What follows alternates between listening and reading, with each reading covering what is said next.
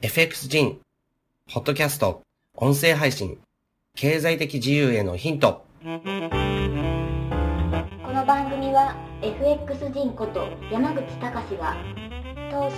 経済、経営をテーマにお送りする学べる情報番組です。今週も最後までお楽しみください。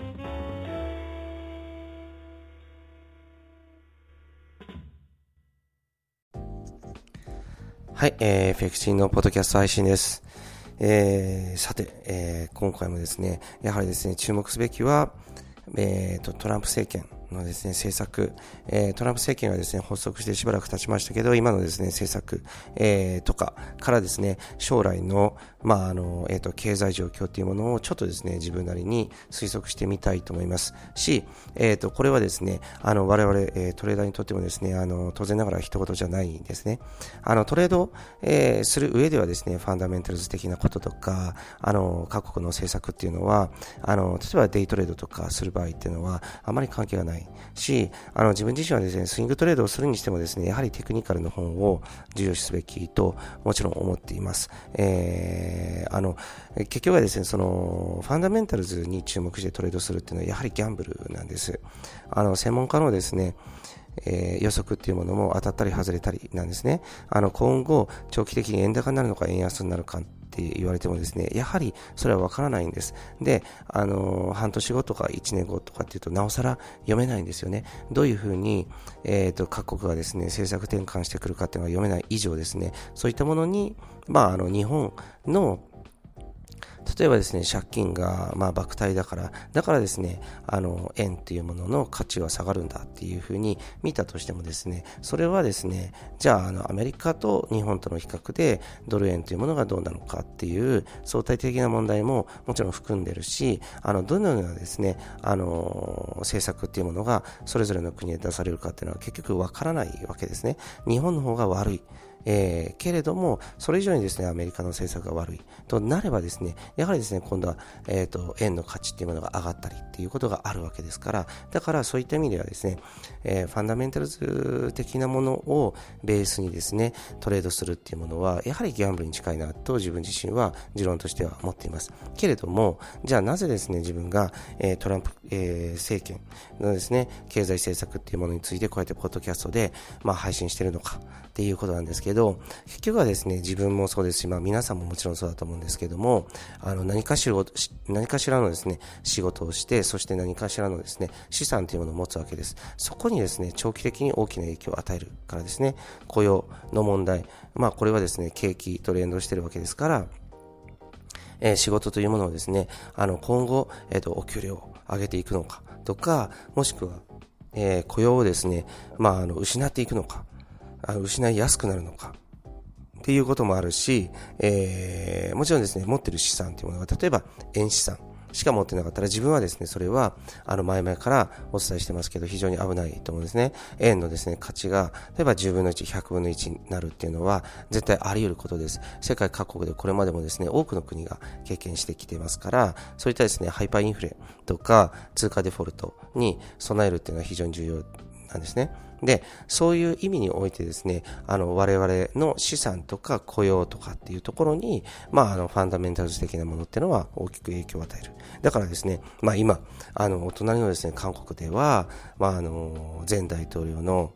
えー逮捕っていうようなことがあったりして、まあ、韓国、中国、北朝鮮、日本、そこにアメリカが入ってきて、またなんかマレーシアも ちょっとなんかいろいろあったりして、まあ、きな臭い部分とかもある、あるし、えーまあ、それに関して僕はですね、思うこともいろいろ、もちろんあるんですね。個人的にはですね、まあ、ちょっと話取れるんですけど、あの、えっ、と、パク大統領ですよね、前大統領ですけど、この方をですね、逮捕するっていうのは、自分は、うん個人的には行き過ぎだったかなというふうに思います。で、あのー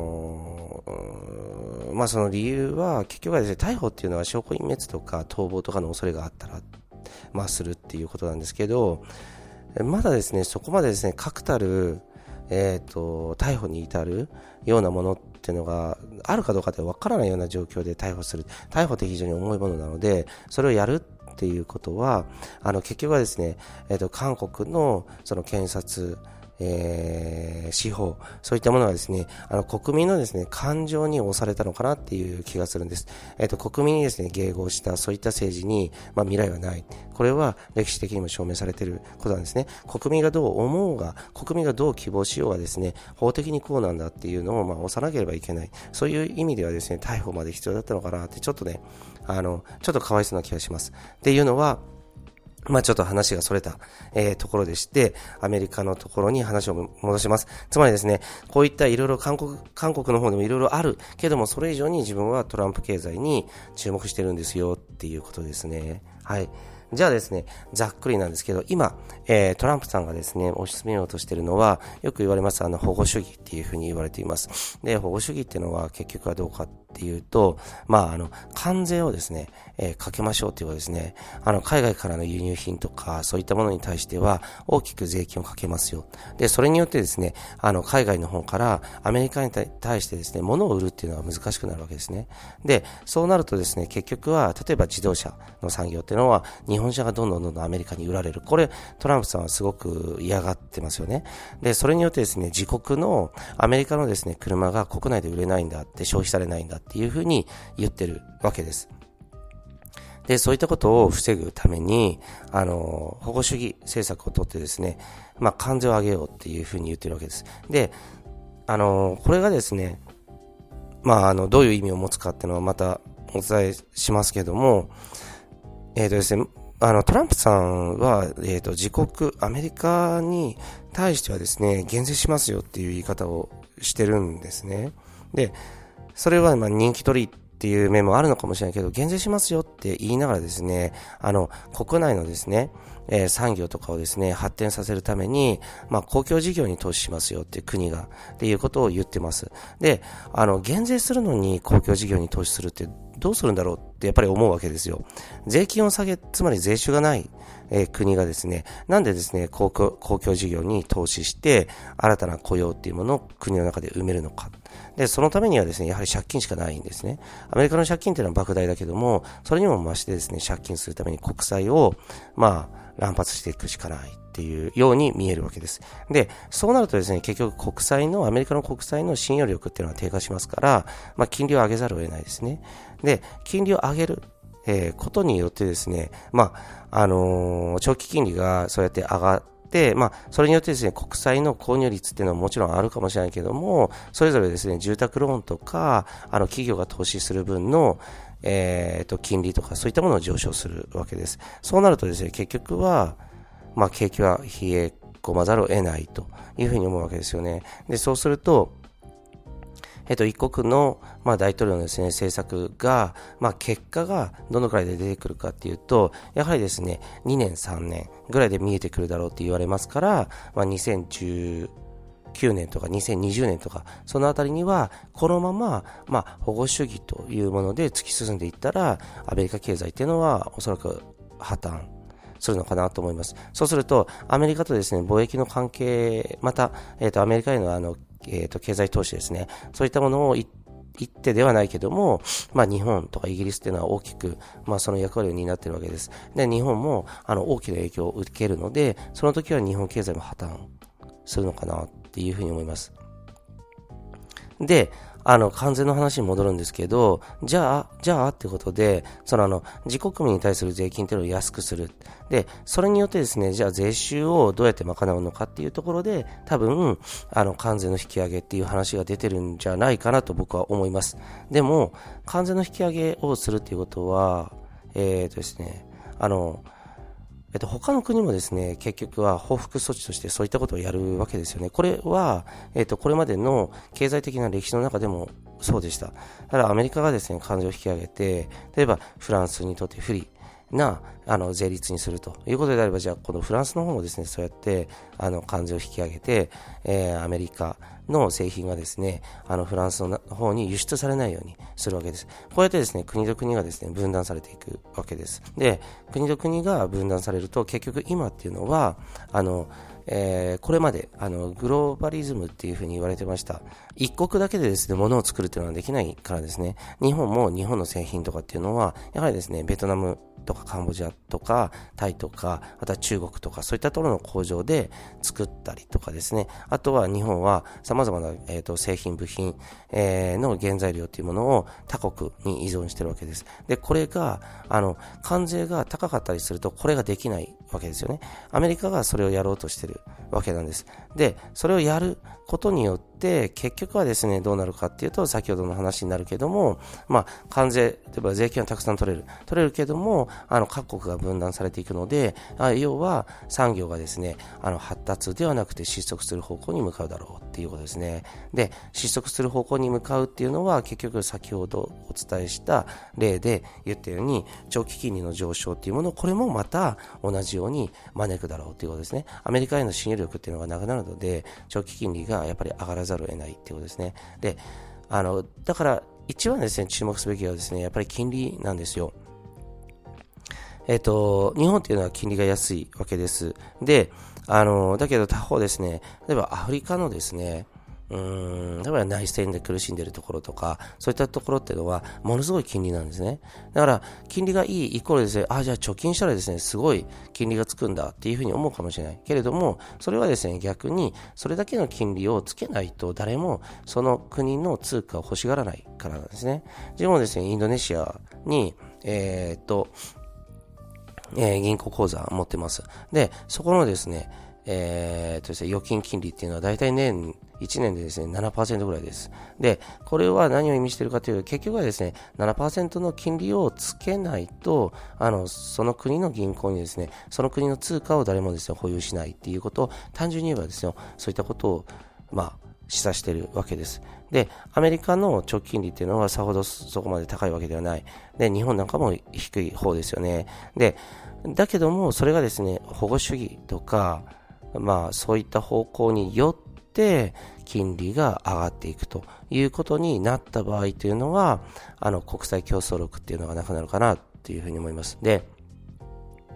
結局はですね、あのー、何もかもですね、最後はお金の問題になるんです。だから、これは国だけじゃなくて、自分は会社を経営してるわけですけど、会社もそうですし、えーとですね、やはり人間のですね、人生の中でもお金が占めてる、まあ、影響力っていうのは非常に大きいわけですね。すごいゲスな言い方になりますけども、やはりですね、例えば、まあ、お金があると。お金がある国だったりお金がある企業とかにはですね、やはりえー、できることっていうのはたくさんあるし、人も寄ってくるし、物も集まってくるわけです。で、そういった力をですね、アメリカっていうのは持っていたわけだけども、それの舵取りが、あの、完全にですね、保護主義の方に向かうとなると、今後のアメリカっていうものには、まあ、期待がしにくいなっていうのがあります。ですから、自分自身ですね、例えばドル、まあ、持ってます。えー、通貨として持ってます。でも、あの、リスクヘッジとして当然ながら円も持ってる。で、シンガポールドルも持ってる。香港ドルも持ってる。っていうような感じですよね。だいくつかの、えー、っと、通貨で分散しておくっていうこと。あとはですね、自分はニュージーランドドル、ニュージーランドの不動産とかカンボジアの不動産とかいろいろ持ってます。で、それらによってですね、まあアメリカとか日本が経済的にどうなっても、まあ、あの、ポートフォリオが効くような形っていうのを、これはもう本当、皆さんにも当然ながらお勧めします。世界経済っていうのは混沌としてきてるし、本当にどうなるかわからない。で、あの、トレーダーからね、えっ、ー、と、小さなお金をですね、大きくしていくと。これはですね、重要なことだと思うし、あとはですね、やはり今自分が思うのは、皆さんお勤めだと思うので、仕事はですね、できれば、